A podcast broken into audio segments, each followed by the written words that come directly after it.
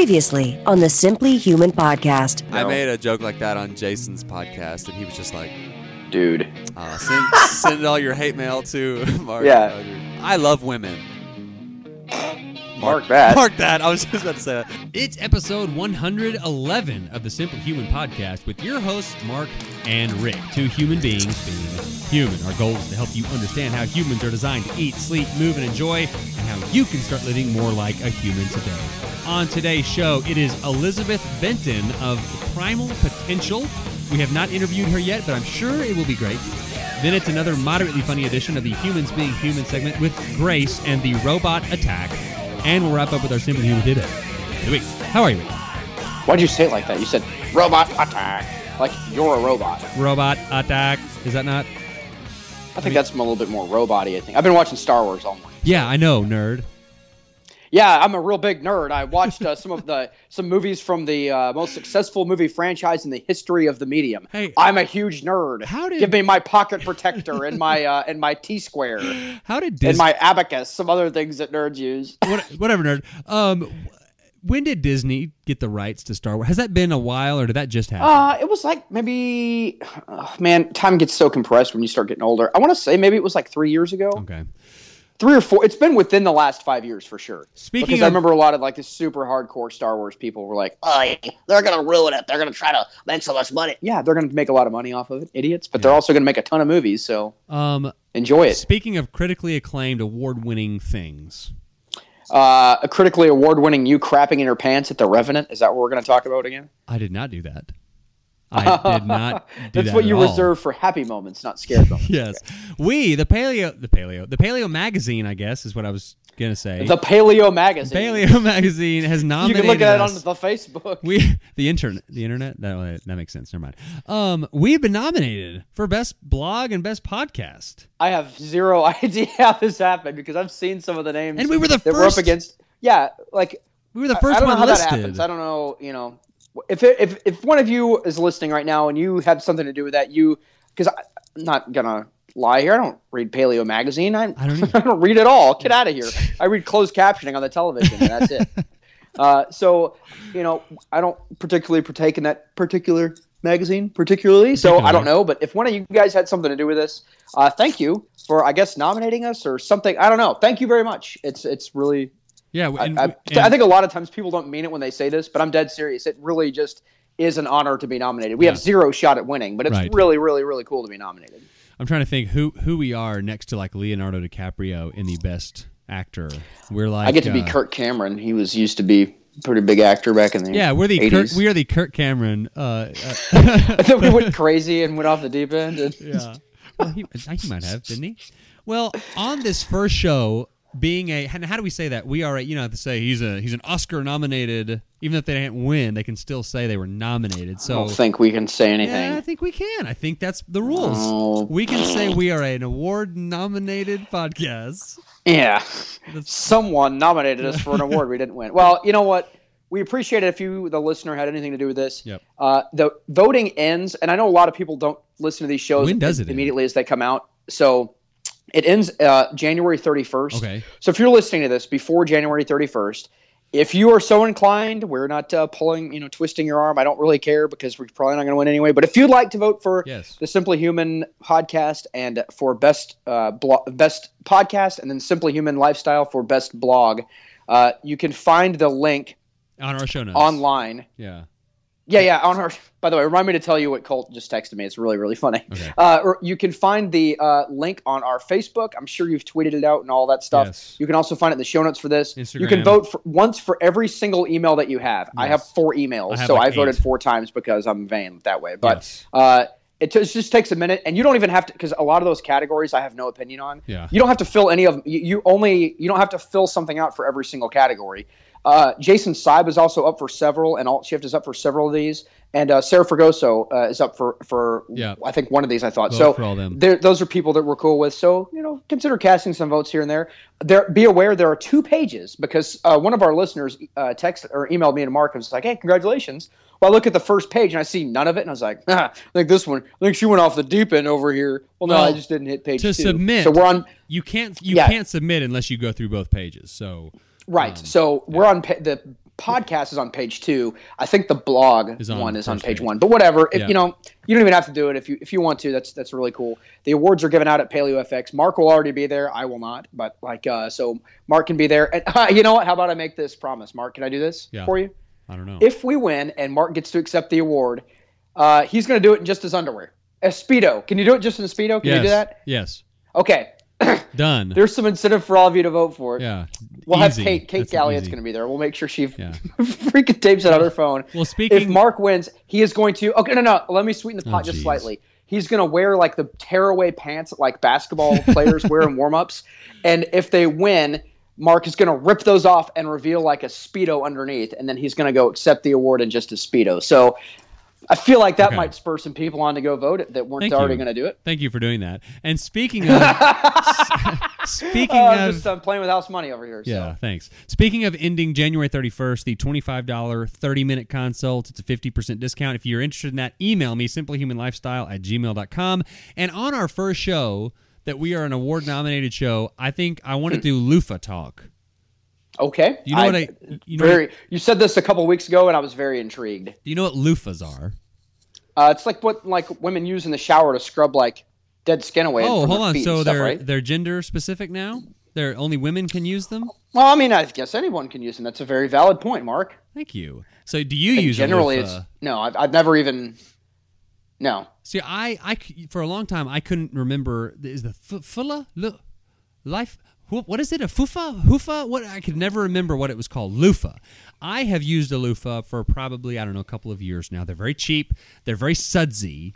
And this is this is not so much loofah talk. Is this like the look the puffy sponge looking thing Yes. in, there, in there, or is this like the looks like a piece of coral? no, no, no. It's the puffy sponge looking. Oh, thing. I've okay. I've used one of those before. You Okay. squirt like like body soap, like the liquid body soap Right. in there. Okay, yeah, I've used one of those. Before. And I guess If- this in is a pinch. So this is half loofah talk, half just sort of shower etiquette.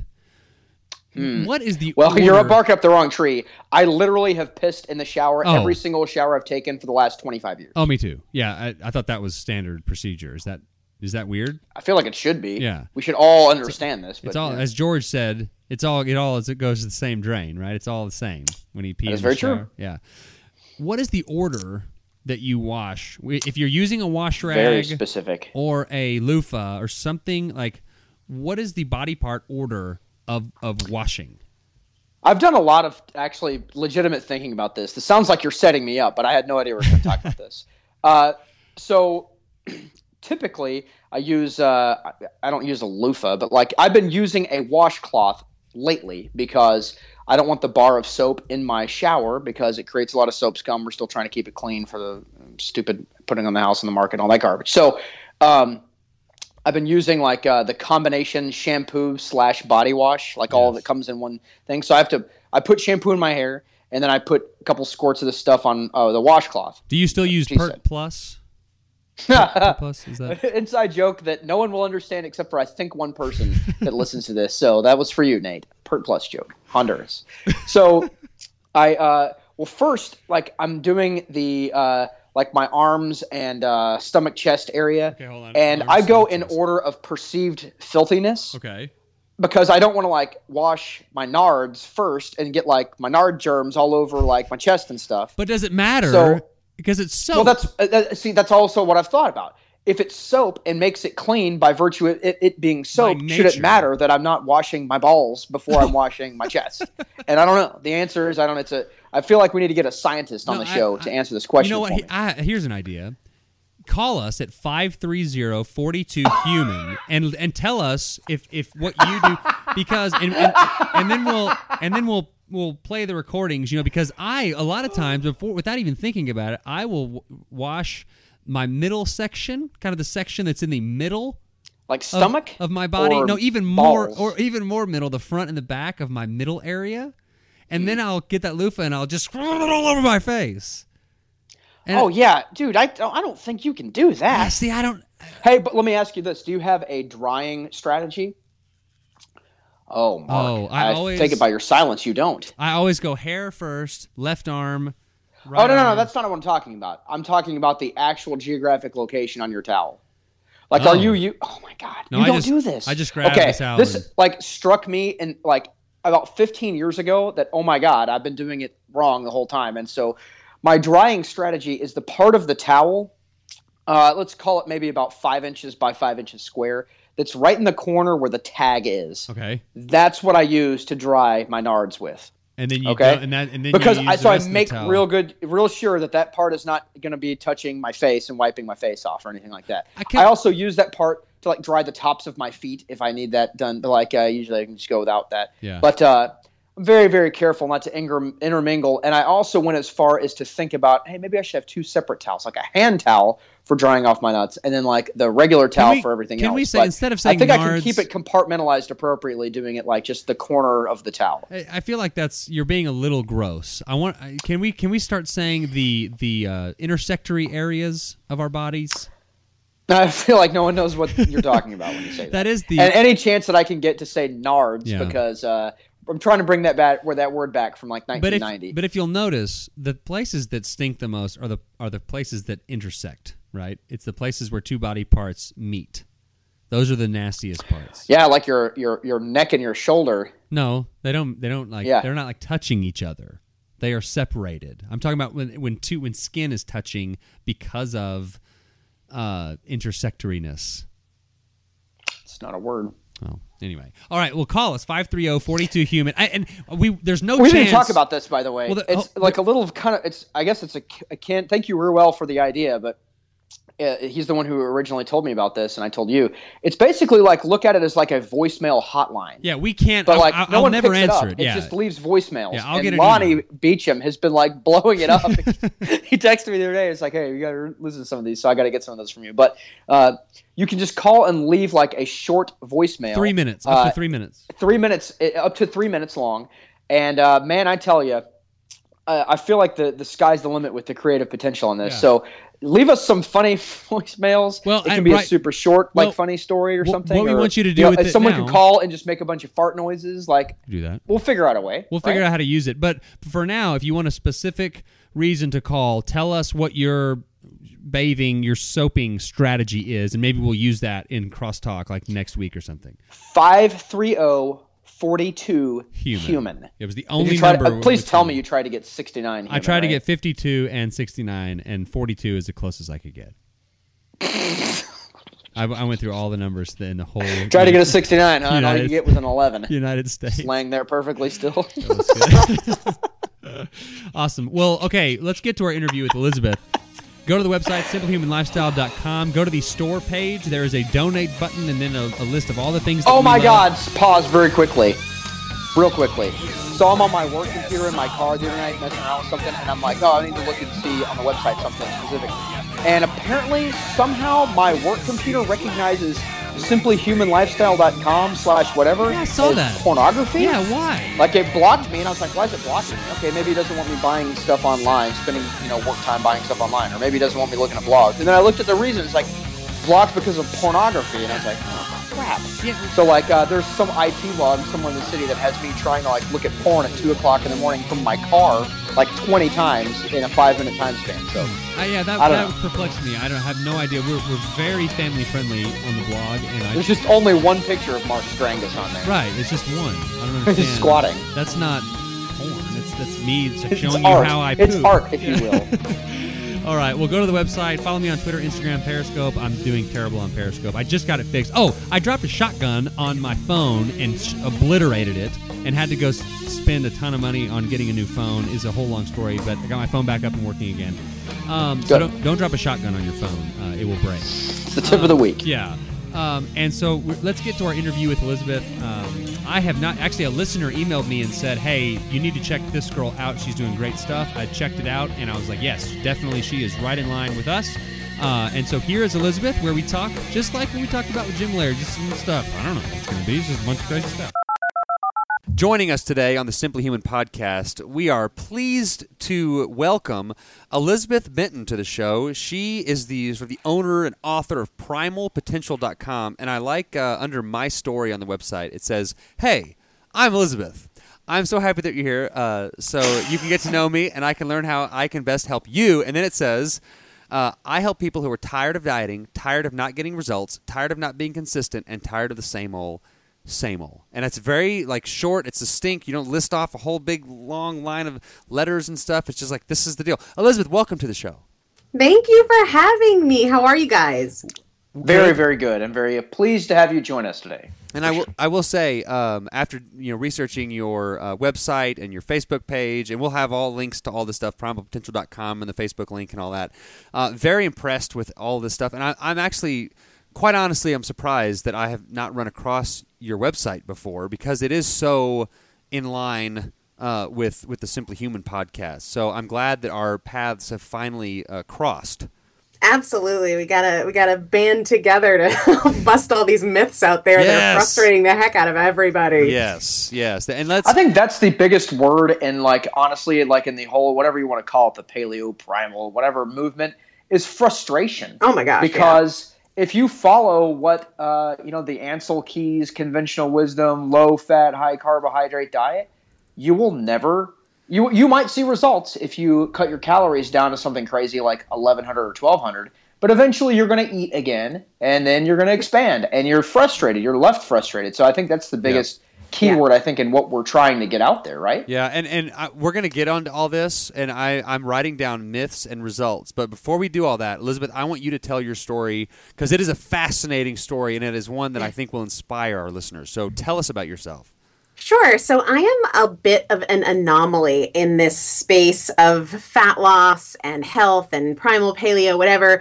Um, you know, I'm not one of those women that shows my before picture and it was like putting on my freshman 10. No, I spent most of my life obese, like seriously obese, creeping up on 350 pounds. But the interesting thing about that is while I was putting on weight, while I was at my heaviest, not only was I always on a diet, I wasn't just some like lump on a log sitting on the couch overeating. Granted, I was overeating. I'm not going to lie about that. But I was obsessed with weight loss during the climb from age five or six at my first diet. I was always obsessed with weight Mm. that loss. makes- that so much so. I walked away from my full scholarship in I had a scholarship in Latin and Greek of all things in Wow. college to study nutrition because I was like I need answers. I need to understand why the more I diet, the more hungry I am. The more I diet, the more weight I put on. The more I diet, the more my hormones get out of whack and the more my metabolism slows down. Like what in the world is going on? And I didn't find answers. I got the degrees to prove it. And then I worked in the health industry. I worked in the dietary supplement industry, and I was at my heaviest. And it wasn't until I unlearned everything that my conventional education and my mainstream kind of work experience taught me about nutrition and fat loss. It wasn't until I unlearned all of that that I lost almost 150 pounds. And what's crazy to me, and if somebody had said this to me a few years ago, I probably would have kicked him in the face, I say was that it, it was easier than I ever thought that it had to be. It was always such a fight for me to lose five pounds, and I was miserable and I was obsessed, and it was such hard work. But once I like dropped all of the mainstream garbage that was just really messing up my metabolism, it actually, for the first time ever, felt almost effortless. And that's what I work with my clients on now to get them to the same place where it's not such a battle all the time. Well, so let's let's unpack that a little bit. What were some of those things like? What was like the first aha moment you had where you were like, "Wait a second, I, I've I've heard this, I read this somewhere, I didn't believe it. I'm going to try it, and this is against everything that I know, but I'm going to do this." Like, what was what were some of the things that that you know that you encountered like that? Sure. Well, you know, obviously being in, on diets from a very, very young age and studying nutrition and teaching nutrition, even, it was always about like calories in, calories out, right? Right. And that seemed to make a lot of sense to me. Eat less, move more, lose weight. Okay, got it. But then I was like, wait a second. I'm a very linear, logical human. And I was like, who's to say? Obviously, if you eat less than what your body needs, your body has to make up the difference. But fat loss isn't the only option. And we act like it is, but your body could burn muscle. Your body could go into what I call metabolic neutral and just downshift everything, including your metabolism. So you're burning muscle and you're slowing your metabolic rate, and you're seeing the numbers go down on the scale, but you are hungry all the time, you're experiencing cravings all the time, you're having hormonal chaos in your body, and then the weight comes on like bananas, right? And so I was like, fat loss doesn't come from calories in, calories out. It's more than that. And so when I realized, okay, I have to figure out what the more than that part is, everything shifted. Yeah. Cool. So, like, do, what what were the like the the who who influenced you? What were the books you read, the articles, maybe uh, the podcasts you listened to? Yeah, because that's what? I'm interested in. You said you had to unlearn all the stuff that you did Yeah. learn. So where did you Right. learn the new stuff that you replaced from the old stuff? Yeah. So I realize like I am a podcaster, right? I am a coach. I go you guys are podcasters too, so this is totally like not in the in the podcast speak playbook at all. Uh-oh. But I'll tell you what, I had to realize that over information and looking outside of myself for answers about my body was a real problem. Yeah. Because I think that one of my biggest issues was I wasn't paying attention to me. I was paying attention to what everybody else said, and I was concerned about, well, this says low fat, and this says high fat, and this says meat is good, and this says meat is bad. My body is going to give me all of the answers. And so I really this was you know a few years i didn't know what podcasts were i know they existed but i didn't know what podcasts were and i had read all the books i could get my hands on. That was creating more confusion. So i actually was like i don't need to know more. I need to do more and i need to pay more attention. So my big thing was my body is going to give me all the feedback i could possibly ever desire. I just need to start paying attention to that Yeah, and like- not everybody else and all the noise. How much better is what your body, how your body responds to something, rather than some mouse oh my gosh in a research study done in you know England or something like. or my personal trainer who has 15% body fat Yeah. and isn't looking like what what my body needed for the hormonal conditions for fat loss is very very different from how somebody else maintains their lean physique i was insulin resistant i was carb sensitive so for me looking for answers from other people or saying oh she looks like i want to look i'm going to eat what she eats dude that was just not it for me God, that, that all that is just like is so good. But eh, let's go back to you. You mentioned something uh, a second ago. You said when you were five or six and started your first diet. Talk Oh, about yeah. talk about that. How did that? So happen? It's funny. I, was have- like the I token five- fat kid. Yeah, and I in have five and six year old family. I have five and six year old daughters, is why I ask. So I'm, I'm, Yeah. I hear that and I'm thinking like my my stomach's, I kind of hurt in my stomach when you say that. You know. So sorry, I interrupted you. Yeah. No, no, it's fine. This has been a, a literally a lifelong battle for me. So I come from a very lean, tall family, and I'm like maybe five five, and most of my life was obese. Um, and so there was a lot of pressure in my family. And the thing is, so my, just long story short, my mom was very ill when she was pregnant with me, and it makes sense now, though we didn't know this then. Right. In utero, my metabolism slowed to a crawl so that I would survive, right? Right. So they thought that I would be this scrawny, sickly baby. I was a heifer. Like I was a like roly poly thing, right? And so there was a lot of pressure. And in hindsight, my mom will say she felt like my weight was a reflection on her abilities as a parent. And so there was a lot of really negative, unhealthy pressure for me to lose weight from honestly probably age like three or four. And i very clearly remember being on a diet as as a five year old i remember going to weight watchers meetings as a seven year old or eight year old and Oh being with all these middle aged women talking about you know eating microwave popcorn and sugar free jello. And i'm like eight years old Oh man, that there's just oh, like there's- yeah. makes- like- totally will jack you up yeah. Well, Yeah, there's, that, there, that, that, like Mark said, like that, that just makes me uncomfortable. Like, I, and, and I'm not like judging your experience or anything like that. But like, No, cool. the fact that like in this world that we live in now, we're sending a child that young, and I, I'm not judging your mom. That's not like what Go I'm trying ahead. to do. Well, that's here, what she- she's she's trying to, you know, she's she she's trying to look out for you in the, the way that she knows how, which Right. may not be, which may be a bit misguided, but the fact that that's even happening makes me want to like just crawl into a hole and cry. yeah. Well, and very few people are ta- are talking about how to work with kids because you do want them to be healthy. My mom's intentions were wonderful. Yes. Her methods were atrocious. right. Well, that's right, same. and that's like I was kind of chubby as a kid, and my parents, looking back, they kind of didn't really know what to do about some of that, and I could look back at some of the conversations we had that, like, oh, that's what they were trying to get across. I didn't, you know, they were being far too subtle about it. But like, yeah, that's the thing. Like, no one is discussing like, what do you do Yeah. when you have a child that's, you know, Right. five, six, seven, eight, nine, ten, and is, you know, kind of uh, kind of Right. leading towards an unhealthy kind of body type, right? I guess. Well, and, and like with my mom, I don't know, and, and if she's listening, I don't, you know, I don't think I'm not saying anything that I wouldn't want her to hear right now. But like she struggled with her her health for a long time, a- a- the large majority of my life, doing the things.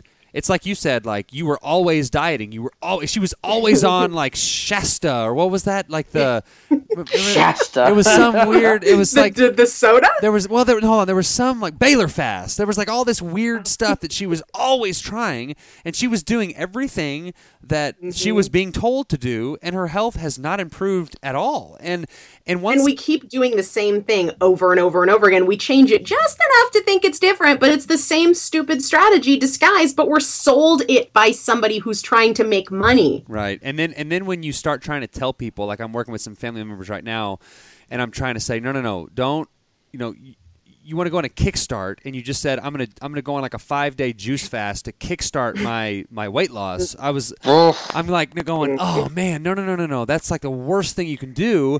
But then people are like, "No, you're you're a conspiracy theorist if you think that you know." I know for I know, and I got overhearing guys talk in the locker room, like some, of these older guys up uh, at the gym that I work out. You know, they're like, uh, uh, "Yeah, you know, I uh, I fast like two days a week," which that can be good in some in some contexts. But if their only purpose and their only goal in that is to lose weight, and that's uh, kind of what I wanted to get back to what we talked about earlier. Is I wrote down, uh, you know, myths and results. Like you, yeah, you, like Rick, you said you can get results by going on a, a Yeah. diet or something. Yeah, well, what you got to define what results are. Or is your results making Right. Short term strategies deliver short term results. Yeah, and so so just having a, a weight loss goal to me is not the answer. It has to be an overall health goal. And if you are if your body is as healthy as it can possibly be, it will not store unneeded unnecess- unnecessary body fat. Period. And there's and that, that's just one of a myriad of things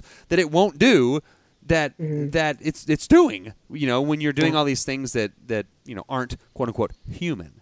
So Yeah. anyway, Rick, I, I do feel like Elizabeth, you Elizabeth, you and I are kindred spirits because uh, I. I don't. Mark, Mark, Mark and I have known each other forever. Mark, would you ever say that it's like I was obese? Like I'm No. probably right on that line for Uh. several several years. yeah. But uh, Mark was a chubby kid for like a year, and then managed started playing football, and then wasn't chubby anymore. But like you and I know, kind of the struggle it seems like of like lifetime, Oh lifelong, like trying to do this doesn't work, trying to do that doesn't work, trying to do this, Yep. trying one of everything. Like And it what- defines you. Yes, it, it, like I feel like we're kind of speaking the same language here because for so many years, like I would just try one of everything and none, none of it was working. And this is a conversation that I was having with a friend of mine the other day, uh, and I'm going to ask you this question. His wife, uh, she recently had a baby, and uh, she's a stay-at-home mom, but she does some work on the side. But she stays home with the kids and uh, and is stressed out from all that. But she uh, told him that she wanted to lose 35 pounds in three months, which I'm not sure. We had a lot of things going on there, but like, uh, she don't. I don't think she has 35 pounds to lose. Uh, she's not like a particularly super heavy person. Uh, she may be, fi- uh, you know, she may be fighting some of the baby weight. I'm not sure, but uh, her idea was to get. And she said, "I hate running, but I'm going to get up every day and run." Yeah. Like, what do you tell someone that is so entrenched in like, hey, this is not the right way to do it, and you might you don't need to like break yourself backwards trying to do this. There's a much easier and a much healthier way to do it, a much longer term. What do you tell someone like that who Well, is kind of stuck know, in those ways? absolutely so many people are and to me it's like i don't think people are intrigued always by the notion of what's easy or what's healthy but what people do want to do is something that they enjoy. Like we get in trouble because we want to eat foods we love right. And we want to really indulge in food and we don't exercise because we're doing something we don't love. And so as it relates to wanting to run every morning to take the weight off First of all, I call exercise when it comes to fat loss a small rock. It's healthy, it's wonderful, it's great, but it's not the primary driver of fat loss. If you we all have a finite amount of energy and attention and focus. And the first thing that I encourage my clients to work on is food because that is the primary driver of fat loss. Number 1. But number 2 is so I only have a couple of food rules. The first of which is I eat foods I love that love me back because we throw ourselves off when we're like, oh, chicken breast and broccoli, here I come. And Yeah. then the thing is, even if we are physically satisfied with the food that we've eaten, like hunger curbed, okay, great. If we didn't feel psychologically satisfied, like, ooh, that was good, then that's when we go opening up the fridge an hour after dinner, like, Looking for ice "Hmm, cream." Yeah. what's in here? Yeah. So for me, it's eating foods I love that love me back. Eating foods I love is like, I look forward to this. This is going to be tasty. It's so good. I want to tell somebody about it. But Yeah. foods that love me back are foods that I feel good about after I've eaten it, Yeah. physically and mentally, right? Because like, I love ice cream. Ice cream doesn't love me back. Emotionally afterwards, I'm like, why did I do that? And then physically, physically after that, I'm kind of like, bleh, you know? Yeah. So it's about finding foods you really, really love and enjoy that love you back. And if you're going to and you're ready to add on the fitness component, if you don't love it, you're not going to ever maintain anything you don't love unless there are serious repercussions, like losing your job, losing your paycheck, whatever. Um, and typically, that's why people aren't consistent with exercise because they're they hate it, they Well, dread it. yeah, like they're going to find a million reasons not to. Yeah, what I just was about to say, like thinking, it's like it, it's the same thing with exercise. Like my heart breaks in January, every January, when I'm driving through the neighborhoods or whatever, and I see not, I'm not just driving through random neighborhoods, like looking for, Stalker. look, yeah, looking for the elementary Slow creeper schools. behind the yeah, joggers. yeah, and driving with in my windowless van through neighborhoods, peeking in The windows. Hannah Montana concert shuttle. Right. anyway, when I'm driving through neighborhoods that I'm driving through anyway, and I see people out that that you know obviously are are like, okay, it's the new year. I need I have some weight to lose. I'm gonna get out. I'm gonna jog, and they just look mm. like they're just miserable. And, I, and, my, and my heart breaks because I'm thinking that's not something that they're going to sustain. That's only going to lower their metabolism, make them sicker and more inflamed, which is going to just exacerbate the problem. The same thing happens with food. It's like you said, it's like, ugh, I'm getting so tired of the same broccoli every day. Like, that's not a sustainable pattern either. And so it doesn't pass my lips if I don't love it. Yes, and that's why like I'm I'm doing something right now where we're like uh, my our listeners will know of the alt shift uh, that that I've been doing, and so uh, like on my three shift, I eat rice and I'll do like uh, like frozen fruit and stuff, and to me that is like getting a big bowl of ice cream. Like I love that stuff. And so, and but then when it's time to go back and, and I'm, I'm cycling back on high fat, I love that stuff too. Like I don't eat you know my cheese and my my my ribeyes and my steaks and ribs and stuff like that. So yeah, that's like I'm the same way. Like if I don't really enjoy something, I don't eat No, it. yeah. Like the same thing with movement. If I don't like, I, I work out and I do things that I really love to do. Like my gym is my happy place. Like that's where I go to like have fun. Uh, I don't like think, oh, I gotta work out so I can eat a donut tomorrow. You know, Yeah. like that's not the way to do it. Your Elizabeth, food what are some shouldn't of be your thoughts on, punishment, on and your movement? movement shouldn't either. Yes, right. What What are some of your thoughts, on that? My Elizabeth, thoughts on movement? movement. Yeah, there you go. It it's um obviously we need to move more. We spend way too much time sitting on our butt. Clearly, right? No brainer. The the thing is though, it's not the primary driver of fat loss. Like so many people will go and hit the gym and then they'll overcompensate with what they eat. And and I see this a lot especially with women like Oh, well, I was so good because I got in the workout. So then I've justified the cupcake. I've justified Right. the dessert, whatever. And this is also why a lot of women fear lifting weights. You're not getting bigger because of the movement you're doing. Movement in and of itself breaks down muscle tissue. Exercise is catabolic. Ah, you're I was gonna growing say that. because you're overeating. I was gonna say catabolic. I feel Rick. She had a scholarship for like Greek Latin. Like we really need to up our intellectual game here. so I was gonna say catabolic. I was gonna interrupt you. And be like catabolic, catabolic. I know that She word. says she says big words, and my brain says okay. anyway, okay, sorry. So, and I think in general, going back to what we are talking about in terms of doing things you love, moving is awesome, but don't force yourself. Food or exercise should not be punishment, right?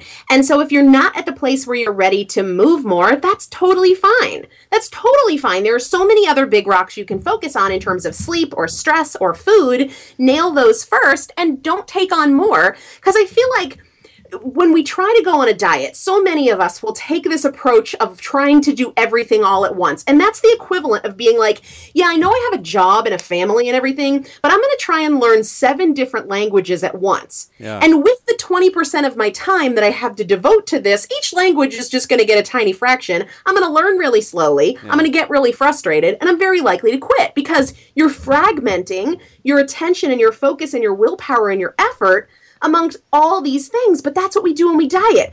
I'm going to eat more fiber. I'm going to drink more water. I'm going to eat less sugar. I'm going to work out four times a week. Like, dial it down and pick one thing. Yeah. See, and I most people starting out, that's not going to be fitness. Right. I used to be uh, sort of anti baby step. I was just like, you know just rip the band-aid off, just do all this stuff. And I uh, over the last few years I've really gotten where, especially with a lot of research I've done on habits and behaviors, that doing baby steps and all that it's just like uh, Richard Dreyfuss' character in What About Bob that wrote the book Baby Steps, you know. Like that those just What a weird reference. that was like that's a great movie. give me, give me, give me. I yeah, need, 1997 I need. said, "Hey, uh, high five on the reference." I sail. I sail. Oh, that's a great movie. Um, but you know, those things will compound each other. It's like a snowball effect. Uh, and so now I am. That's what I tell people. Like, just pick one thing and do that, and then that thing will turn into doing that and something else, and then that Right. and something Move else. on when it feels pretty effortless, when it feels like a well enforced habit. But Yeah. you're never going to establish a habit if you're juggling 16 different things on top of the rest of your life. Right. Yes. Now, Elizabeth, do you spend time trying to re-educate someone on some of this stuff? So, all right. Now, step one is you have to unlearn everything that you've been told for 30 years or whatever. Or do you just say, hey, you know what? When someone's in the right kind of headspace to, to be open minded about this, I'll let them come to me. But do you worry about the beating your head against the uh, against the wall of trying to tell someone, no, no, what you're doing is wrong, and here's why it's not working? If people ask me for help, I'm certainly going to point them in the right direction. I put a ton of information. I have three podcast episodes a week. So there is a ridiculous amount of information about what I feel is real and true for fat loss for the human body, not like these machines that people want to sell diet plans to. Um, but y- you know, if somebody is adamant that their way is the right way, that's cool. Do what works for you. Like, I'm not here to understand your body. And if it's working for you, do what's working for you. And a lot of people aren't ready to change. They just want to be stubborn. And that's cool. But like, I have other things to do with my time. Yes, that is my that. Oh, that is like my attitude on that stuff. a- Absolutely to a T. Like, and then and then people will ask me. Like, I have friends. Uh, Rick uh, Braid. She's been on the show. Rick, you know Braid. Yes, I She'll she'll email you know text me and be like, "Can I put you know not anymore? She used to. Will be like, "Can I put uh, uh, honey in my coffee?" And Elizabeth, she's she weighs what does Braid weigh? Like eighty. Oh my pounds? gosh, yeah, like four pounds. Yeah, and total. and I'm like, Braid, don't like don't stress about putting honey in your coffee. If if you Yeah. if you always Small put- rock. Yeah, it's like if you always put honey in your coffee and like it's working for you, put honey in your coffee. Don't Right, you know? exactly. That's what I say. I was like, is it working? Do you love it? My four questions, because everything is relative. So when I was at my heaviest, I was having Chick fil A for breakfast every single morning. So, and I was ordering more than one thing. So I was getting chicken minis and a chicken biscuit and hash browns and a, the biggest size Diet Coke, right? Yes. Now, would I now have a bagel for breakfast? No, not in a million years. Would that have represented an improvement to me starting out? Sure. Going from like four Chick fil A entrees and a Diet To Coke a to a bagel. Yes. Yes. It would have. So, my thing is if somebody says toast with Nutella, can I have that? I say you need to ask yourself four questions. Number one, And I'm writing does this these- this represent an improvement for me? Does it represent an improvement based on whatever I was doing before? Is this an improvement? Hmm. Number two, how does it make me feel?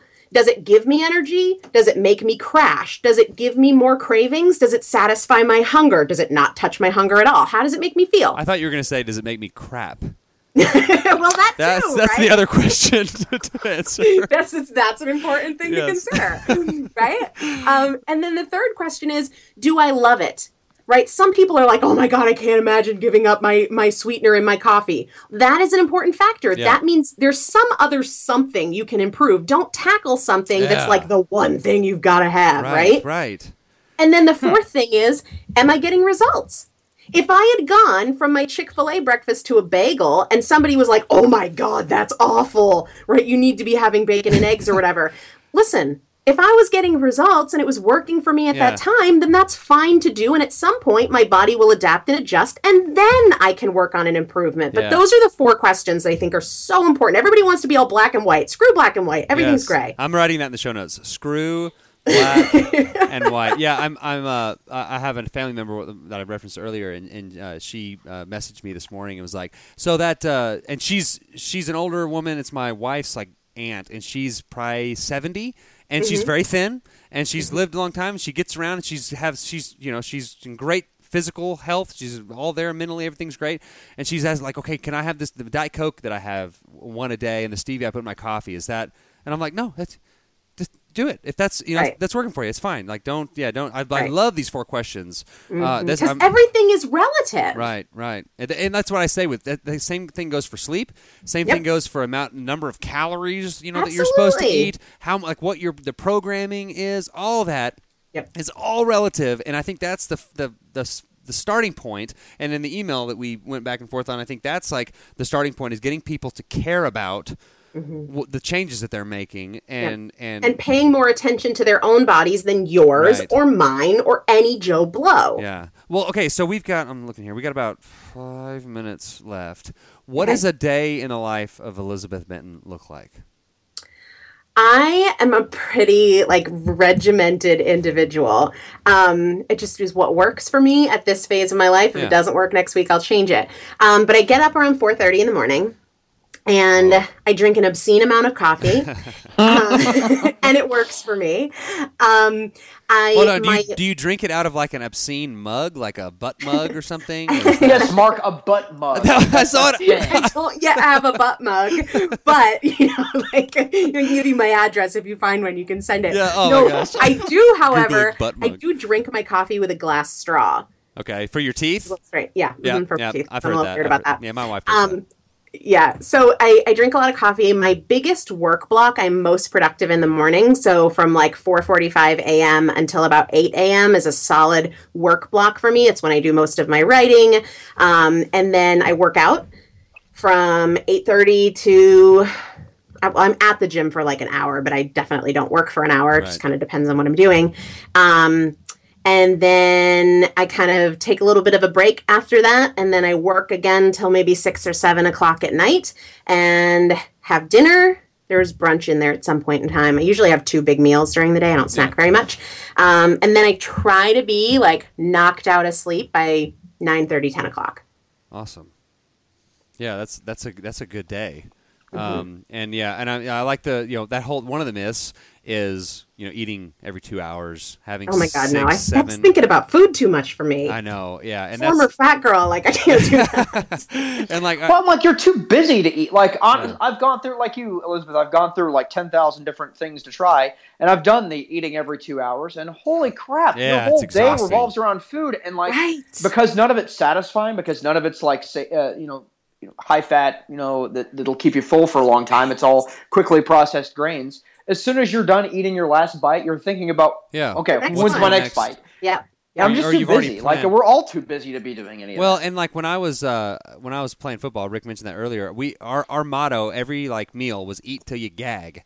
And Yeah. it was a, it was we were trying to gain weight, and Mm-hmm. I remember like that got so exhausting. So it doesn't matter if you're eating a ton or not. You know, I can't imagine doing that and just only eat, being able to eat like half of a rice cake. Yeah. you know, like Yeah. oh man. oh, For me, a big good. part of my issue when I was at my heaviest and always dieting was that I was always thinking about food and I was Yeah. never really satisfied. And I never felt like, oh, I've eaten enough. You know, I, I just always sort of felt like I need more. And it was Yeah. miserable. So it just works for me better now to not have food be the center point of my day. Yeah. I love food and I love what I eat. And when it's mealtime, oh, it's mealtime. And Yeah. I'm going to enjoy every freaking bite. But then I don't want to be like, it's been 37 minutes. When's my snack? No. Well, I mean, we're designed. We have food reward systems. We are supposed to love food. Mm-hmm. You know, that is supposed to be a, a, a good part of our day. And if like if you're eating things that you're like, like you know, bland rice cakes and and only, only getting a half of a cucumber, like that's not how it was. That's not the design. But That's right. That's Well- why we keep searching. yeah. Well, Elizabeth, um, I'm about to ask Re- you. hey, real quick, uh, I, a question we should have asked probably like that would have fit better in like 15 minutes ago. Uh, you when you became, you know, you adopted this kind of new outlook or what have you. How and you said you lost what did you, how much did, weight did you Almost lose? 150. How long did it take you to lose that? About 18 months. Okay, So a long that's time. that- that's a Yeah. really uh, important thing that I want people to understand. Yeah. is that this is not a hey, 30 I lose 150 pounds in like six months. This is not Hell a biggest no. loser. This is not like a. Yeah. This is a process. So if you are listening to this and you have weight to lose, to Hard do work it, every day. yeah, to, to to bank on more than just a, a few pounds a month is kind of not a super healthy thing to do. Yeah. So. It, it, I just wanted, from your out from hearing how what you have to say about things. That's what I, I, I wanted to make sure that we got that Yeah. out. So this is not like a yeah. In January I got this new outlook, and in March I'm running around with my bikini and my mow my No. lawn. Ooh, like that. Rick, So talk slower. You're in a bikini. I want to see that. you're gonna be in a speedo. yeah, hopefully. Um, all right. Well, okay. A couple of things. Yep. Uh, the first thing is we have had this is our 111th show, and there we have a number of folks that are that have been repeat guests, Mm-hmm. and I would like to include you in that group. I mean, you we need to have you back on. Like It would be my pleasure. Oh, Yeah. absolutely. I, feel like this is we're cutting this Yeah. short, and we're really actually it's going kind of long. So Yeah, yeah, and uh, so that's one thing. We're going to have you back on. Uh, the second thing is, and Rick, we haven't gotten to do this in a while because we've had a lot of repeat guests on. So th- when someone comes on the show, the first time we ask them this question, we ambush them with this question, and it is, and it doesn't have to have anything to do with anything we talked about. Okay. It is what is one thing you enjoy about life, or something you do to make life more enjoyable. I love to read. I Yes! am a reader. uh, Rick's gonna hate Reading. that. We've kind of got a running joke on the show that Rick Rick's quote is "Reading is or books are for prisoners." Uh, that I'm only gonna read if I'm in prison. That's what he says. Me and Mark have been tossing around the idea of possibly thinking about maybe t- uh, starting to talk about writing a book, and I'm like, all right, if I get a chapter, it's going to be entitled "So You're in Prison Now." That's awesome. awesome. Well, that, okay. So real quick, uh, and I'm a big reader too. What uh, what are you reading? What are like uh, what are you wanting? What's on your queue, and what are you like reading right now? I I am actually listening to Yes. for maybe like the third or fourth time, um, "Think and Grow Rich" by Napoleon Hill, which is just like a classic that everybody Yeah. should be intimately familiar with. Yes. Um, and I regularly reread Meditations by Marcus Aurelius. Obviously, Latin, Latin geek in me, Gosh, but so there's nothing better for like life and just being just a a person Yeah. who doesn't let obstacles get in their way. Because, dude, obstacles get in our way every second. Like every Right. ten seconds, it's like, oh, really? And and we just Nerd have alert. to be able to overcome that. Hey, do you uh, are you big in fiction? Do you like fiction? I I am I wouldn't say I'm big into fiction, although I appreciate fiction. Well, I just read the Explorers Guild that uh, Kevin Costner, uh, the book that he sort of was a, a co-author on, and it is. I'm writing that down. It was fantastic. As far from a fic, I mean, it's half novel, half graphic novel, and it's and I, I've never read a graphic novel before, but it was uh, i- i- amazing. So I got a graphic I- novel for you. I've talked about that before on the show, but that's like the mo- the most recent non- the fiction I've read, and I've got several nonfiction that I'm trying to work through in all the different forms: Kindle, hard hard copy. Why don't you save this for Book Talk, your other podcast, Yes, Mark? sorry, sorry. She said she said something. Looks like we're kindred spirits. I'm sitting in my office with my leather-bound volume surrounding me. surrounded by scotch and uh, Yeah, pipes. The pipe. Awesome. All right. Well, Elizabeth, this has been awesome. We're going to have you back on. Thank you so much. This has been a pleasure. It's been my joy. Thanks, guys. I really appreciate it. You're listening to the Simply Human podcast. Thank you, Elizabeth. You can go to her website, find that all on the. Uh, we, obviously, we just talked about it, and then go to the show notes. It will all be there. yes. All right. Several weeks, uh, maybe months ago, Grace emailed us with a pretty funny story, and we uh, we set up a time to record. And this is Grace from Ohio with the robot attack story. Grace, everyone, is a listener, um, and we, uh, as we do with everyone, we've ambushed her, and we are recording. Oh, okay. So, and like we do for most of these, I did not refresh my my e- I didn't look at the email that you sent us initially, so I'm they're all jumbled up in my head. I can't remember what story you're going to tell. So tell us this funny story. All right. Well, this is okay. This story occurred like two years ago when I was extremely fresh out of nursing school. Um, so, newer nurse, like six months out. And the hospital that I work at, I don't think I'm going to say the name of the hospital. Um, but T it's a Boone very, T Boone Pickens Memorial Hospital is it something like that? Some big powerful person? Um, it's a huge hospital. Okay. It's like internationally ranked and all that. Okay. It's a big place. Right. It's Donald Trump's hospital. It sounds like. It's Donald Trump's hospital. It's where I was the going. reason I say that is it's the type of hospital where the type of thing that happened shouldn't happen. I feel like this is going to be good. uh, but it did because of mainly because of me, honestly. Nice. So, so this is what happened. I have this lovely little old man patient who needs to go down for hyperbaric therapy. Ooh. Does he Um, have like an open wound or something? What's the uh Well, the floor that I worked on for the first two years of my nursing career was a post op surgical oncology ward. So, this man had very extensive throat surgery, and they basically reconstructed his throat. Um, and I wasn't really healing spectacularly, so he would get Oh, hyperbaric therapy Right. Okay. five days a week. Okay, I'm with you. You know who else did that? The guy in Revenant. Michael Jackson. He, he slept in a hyperbaric chamber. You know that? Oh, sort of Tio. Really? I, I don't know. I, I, I think Oh. I read that somewhere. Well, he's dead now, so yeah, great. didn't work. It didn't take. So, anyways, so this Um, man uh, has his throat just destroyed and decimated, and he's Yes, hyperbaric. and another important aspect of this story is that this man cannot speak. He has a stoma now, which is a permanent hole in his throat that he will breathe out of. Oh man. Save your save your electronic voice jokes for later, Rick. Hey, hang on a second. Can we pause? I have to go out and get some cigarettes real quick. Um, so this man communicates with me using a little notepad. So that's how we would talk to each other all day. Okay. And this happened on a Monday. I'd had this man all weekend because we worked 12 hour shifts. So I had him Saturday, Sunday, and then Monday I have this man again as my patient. But this is the first day that he's going to hyperbaric therapy. Well, I have him because he was, because hyperbaric was closed over the weekend. Whatever. So some hospital. Yeah. I know, right? so we're going to hyperbaric, and before hyperbaric, he gets a lot of IV pain medication and a big whacking dose of Ativan to relax him because he's in this tiny chamber for like four hours. Mm. So Dr. Cosby. I Paging go Dr. flush- Cosby. Sorry. I'm sorry. Continue. I Okay, apologize for Mark. So I go to flush this man's IV, and it's not working anymore. It's been infiltrated. It's not working. I can't get his pain meds or his anti-anxiety meds into his body, and I'm like, oh Uh-oh. crap, because I'm not very good at IVs at this point, Oh, like right. at all. Fresh out of nursing school, right? Oh, very fresh. So I run and I grab my charge nurse and I'm like, Kelly, you have to put an IV in him. And I'm panicking because I have to get all this stuff together. He's on a portable heart monitor. I actually have to go with him to this, to drop him off at this hyperbaric chamber because his heart needs to be monitored the entire time.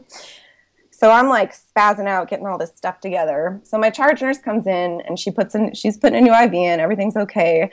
Meanwhile, the transporter, the hospital transporter, shows up outside the door because this place is so massive that they don't trust the nurses to take the patients from one place to another because there's just like there's so many buildings, there's so many hallways. It- it- they have this team of people, and all that they do is take patients from one place to another. It's like it's like Jason Statham in the movie. He shows up in a in a sports car. yes, they need the Exactly. transporter. yes, it actually was Jason Statham who showed up. nice. Mm. Talk slower.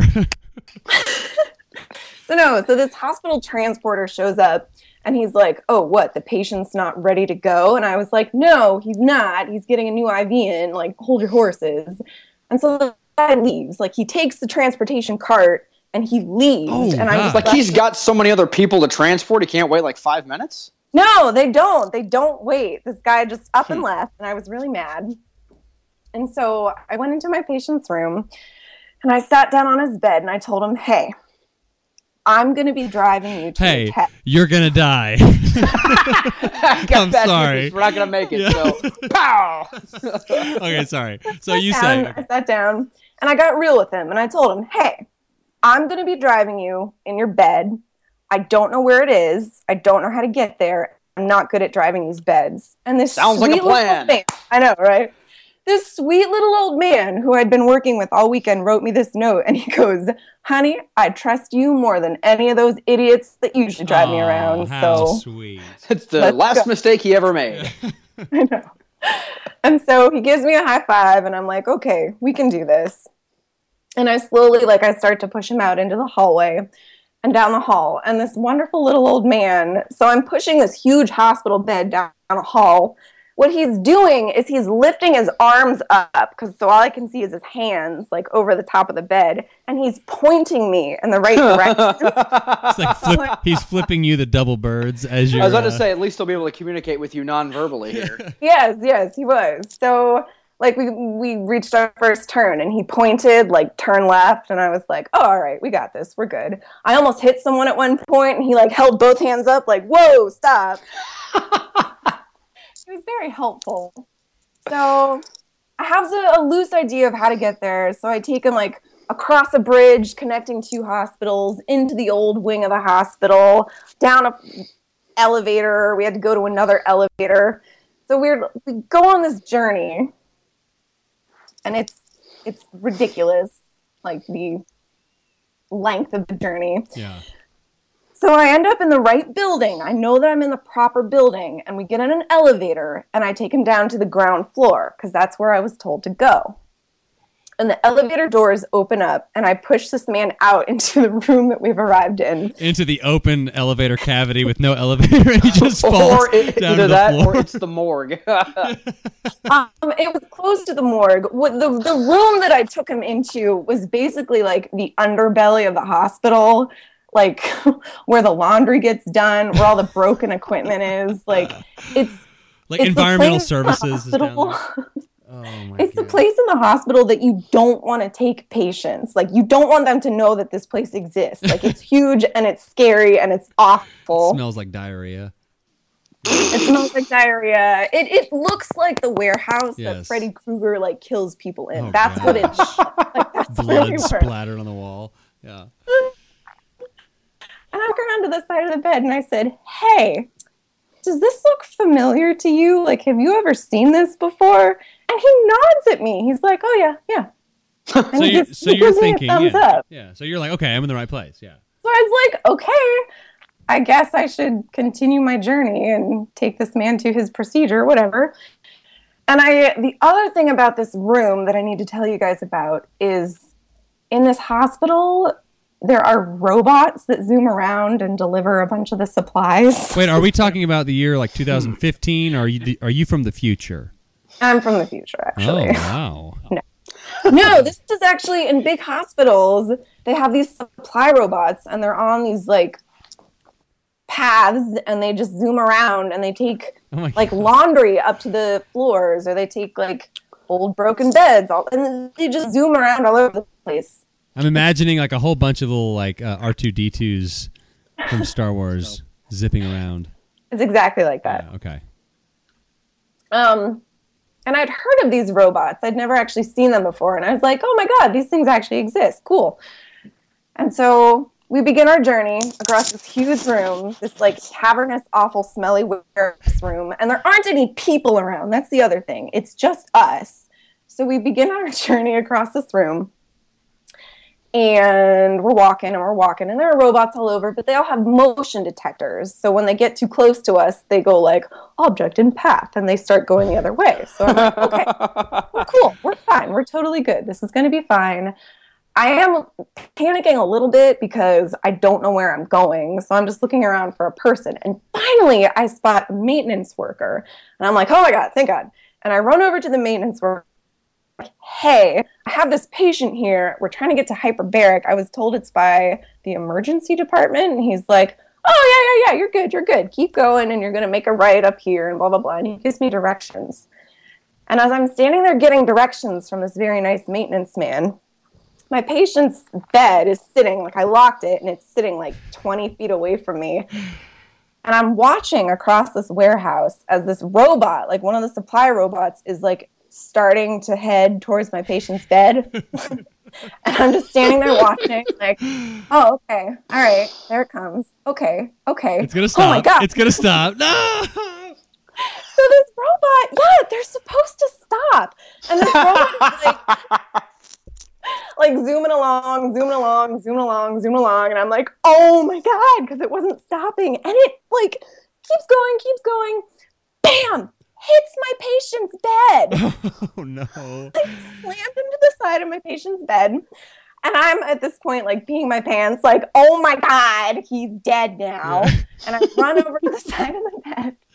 And this sweet, wonderful little old man is sitting in the bed and he just looks stunned. And his heart monitor is like, beep, beep, beep, better than if it was just going. That's true. That's true. At least he had a rhythm to to be beeping at me about.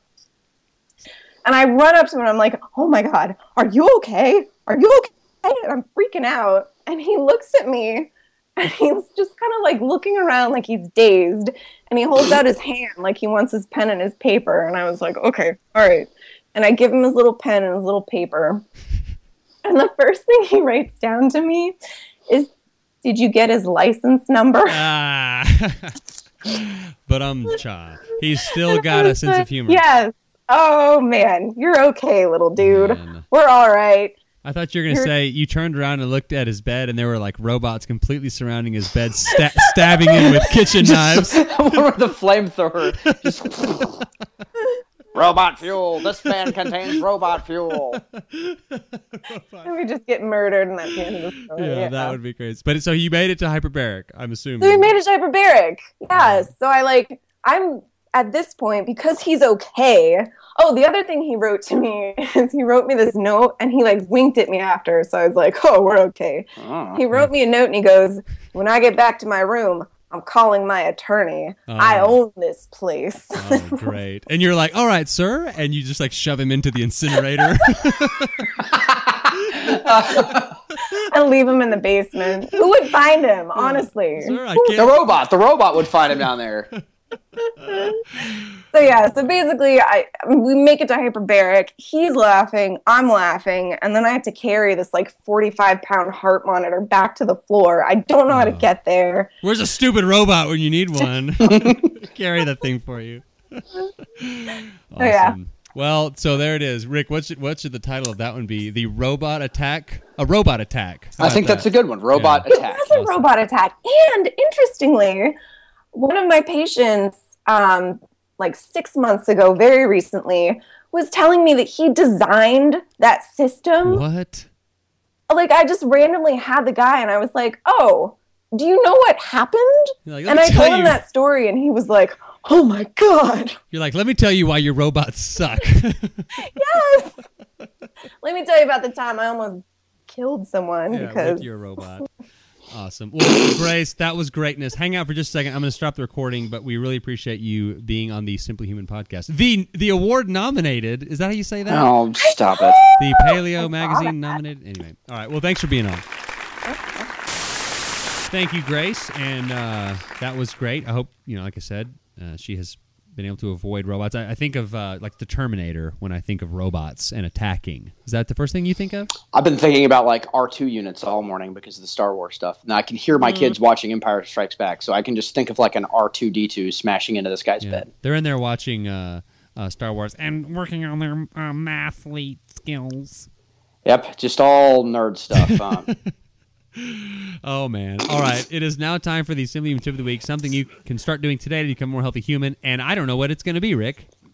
Okay, well, I don't typically talk uh, in specifics about work stuff on the podcast. Obviously, we have, you know, Rick's Cop Corner every now and then. I'll answer questions, but there were several reasons why. Mostly because my job is actually pretty boring, and uh, Yeah, right. you know, I don't think my job would actually appreciate me talking things in specifics. And also, I think the people I deal with wouldn't appreciate me talking about them uh, in the open air on the podcast. But I'm going to make a slight exception here on uh, part of what me and my partner Colt already referenced once in this podcast. Part of what we're doing right now is trying to create a uh, mental health specialty unit, where basically that's you know the focus of what we're doing is is helping our people that have uh, you know that have suffered from some kind of mental illness, uh, whatever. Could y'all help me? And okay, you need help, idiot. Well, uh, that leads me to be in contact with quite a few people that are having uh, pretty difficult times. Uh, I kind of think a lot about this, and the main theme of my job is desperation. Like, what what do you do for someone who is literally at the end of their rope and who's very desperate? on Christmas Eve, uh, and I'll tell this this part of the story very generally, but on Christmas Eve, I got to meet a, a gentleman. His name is Clayton. I'm not going to give his last name, but uh, Clayton was having a pretty difficult time, uh, and yada yada through most of this. Uh, uh, Christmas, he decided that Christmas Eve, after, you know, uh, we built kind of a rapport and we talked for quite a while, and he decided that Christmas Eve wasn't the night that he was going to kill himself and I got to know him, you know, I guess as good as you can know somebody without, you know, extended conversations over weeks and months. We talked for quite a few hours, and I got to take him to the hospital and uh, where he was evaluated, and hopefully, you know, hopefully he's alive right now. I don't know. I haven't, you know, seen or talked to him, but he told me some things on the way to the hospital uh, that I have been reflecting on quite a bit and one of the things that he told me, you know, as police officers, we always kind of are wondered, you know, what comes first, chicken or egg type of thing. What makes people the way they are? Is it how they're how they're raised, or is it how they are wired, or whatever? I think there's a little bit to both of it. But he told me a lot of things about his upbringing and his background, and uh, just how his interactions were with his parents. And uh, it made me think a lot. And I told him, you know, we we talked, and he asked if I have kids. And I said I got two boys, and they're seven and four. And he told me to never miss a chance to tell them that uh, that I am proud of them and that I love them. Yeah. Because he missed a lot of that, and it kind of caused a lot of havoc in his life growing up. Because he admits it now, being into his 30s, that yeah, a lot of the stuff he did when he was younger was to try to get the attention of his of his dad and of his parents. Yeah. And uh, I've been thinking a lot about that and kind of ruminating on that. And my tip of the week for all of you is to, it doesn't have to be your children, it doesn't have to be your spouse, your boyfriend or girlfriend or anybody, but don't miss an opportunity to tell somebody what they mean to you if they're important to you. Um, you don't have to go around like hugging the lady who checks you out at the grocery store for her awesome job, but your close friends, your coworkers, your friends, your family, anybody that's important to you, let's try to seek out opportunities where we can tell them what exactly they mean to us because um, you sometimes life is is pretty fleeting yeah. and you're not sure if you're going to get another chance to say those things yeah. and we want to make sure that those things don't go unsaid. Yeah, and not just like tagging someone on Facebook and saying, you know, like that. I guess there's a place for that, but a real meaningful interaction is eyeball to eyeball kind of. And it can be embarrassing. I've yeah. been trying to do this, and it can be kind of awkward sometimes. But you know, little things like a guy at work uh, did a really good job, and a guy that I don't not particularly friends with, but he on some you know, incident he did a really good job, and I sought him out and I looked at him and was like, hey you did a really good job on that. That was good police work. And he was kind of like taking because we don't really do that all that happened, often, yeah. but it's even things like that. So let's. You don't want those kind of words to be unsaid when uh, when it comes down to it. People need to know where they stand with you, yeah. and so if there's somebody that means something to you, take an opportunity every single day to tell them what they think of you, what, well, what you think of them. I should. And say. if you don't have people in your life like that that you can share life with, like in those types of of uh, context and in those uh, types of circumstances, like it doesn't matter if if you eat or sleep or or man, you know, like what what why if you're out all alone in the woods and you don't have like people to share life with, like who cares how healthy, you know, like none of none of it makes sense. So. I think everyone can probably examine their their existence and find at least a few people, some yeah. kind of a network where they can they can reach out to people that way. So, but, because of that point, that is probably the greatest tip of the week we've ever had in 111 episodes. How about that? Well, I do what I can. awesome. Well, there you go. Tip of the week. Tell someone you love them or you're proud of them or that you appreciate them or just yeah, just tell people stuff. Don't miss a chance to tell somebody something like that. You, you, don't want to have missed out when it you know if it gets to be too late. There it is. And, and with you that, go. you need to to get off the phone and go watch uh, Star Nerds with your sons. Yes, Star, Star Wars. Nerds. Star That's the Wars. title of it. Sorry, Star Wars. Sorry. I love Star Wars. Hey everyone, Wars. le- call 530-42 human and tell Mark what an idiot he is for like nerding out on Star oh, Star Wars is only for nerds. I love Star Wars. Yeah, It's it's just the the most popular movie that's ever Yeah, been right. created. And that's ever. the funny thing is like I love I love Star Wars. Like but so I just like to give you a hard time. Just because. No, well, there's your and remember. I love Star Wars. awesome. All right. Well, thanks for listening to this edition of the Simply Human Podcast. Coming up next time, we've got Molly Galbraith coming back on the show. Dave Wilton is coming back on the show, or he actually his first time to be on the show. Yeah, I was going to say I don't think we've had Dave. Yeah, he works at Jim Laird's gym. uh, and then we've got Jim Kate- Laird's dog is going to be back on, Yeah. barking in the background, nonstop for 20 minutes. Katy Bowman is going to be back on. Hopefully, we'll have Robb Wolf off. Robb Wolf on, not off. We want him on. Uh, we're not going to have Robb, Robb Wolf off. Um, so, uh, if you have, you know, the Elizabeth one today, Elizabeth, we had her on today because a listener emailed me and said, "Hey, you need to check this website out." So, if you have somebody like that that maybe you know is in your world that you get information from that you know hasn't been on the show or you don't know if we're, we've connected with them shoot us an email lifestyle at gmail.com let us know. I'll reach out and a lot of times we can get them on um, and, uh, as opposed to getting them off. So um, all right so you heard the email address uh, rick's email is simplyhuman or simplyhumanrick at gmail.com please leave us a review on itunes good or bad we've gotten a lot of reviews. Thank you to Yeah, a lot of everyone. reviews, a lot of uh, lot of uh, narrative reviews we've gotten lately too. So thank you for all of you people who do that.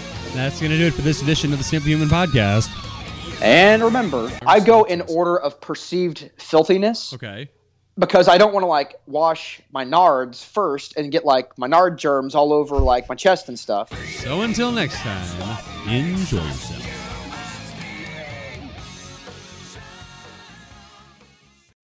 When you need mealtime inspiration, it's worth shopping Kroger, where you'll find over 30,000 mouthwatering choices that excite your inner foodie. And no matter what tasty choice you make, you'll enjoy our everyday low prices, plus extra ways to save, like digital coupons worth over $600 each week. You can also save up to $1 off per gallon at the pump with fuel points. More savings and more inspiring flavors make shopping Kroger worth it every time. Kroger, fresh for everyone. Fuel restrictions apply.